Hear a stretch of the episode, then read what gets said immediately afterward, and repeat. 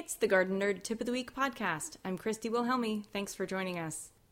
Denise wrote in to ask garden nerd this week. I would like to grow different lettuces all year round, but our 100 degree summers are not ideal growing conditions.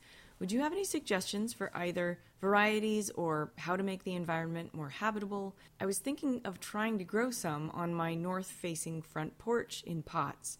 Do you think it might work before I spend any money on trying it? Denise, Definitely, shade will be your friend when trying to grow lettuces in summer.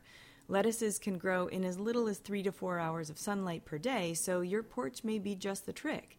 If it doesn't get any direct sunlight at all, though, the, your lettuces might end up growing a little thin and spindly, so try and give them at least some sun.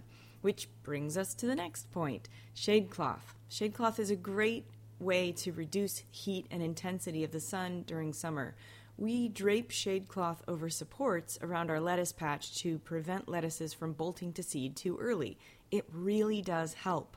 Also, growing slow bolt or heat tolerant varieties are another way to ensure success in a hot summer. Peaceful Valley Farm and Garden Supply has a great list of options in each of the four lettuce categories. So go to gardenerd.com this week only and click on the link, and you'll see those options. Just scroll down in the article to the where they have a list for you know Bibb lettuces romaines and the others. So check it out and i hope this helps. Thanks for writing in. And while you're at gardenerd.com don't forget to check out our contest. Three lucky winners will win a free copy of 400 plus tips for organic gardening success from amazon. So check out our latest newsletter which has a link to that contest.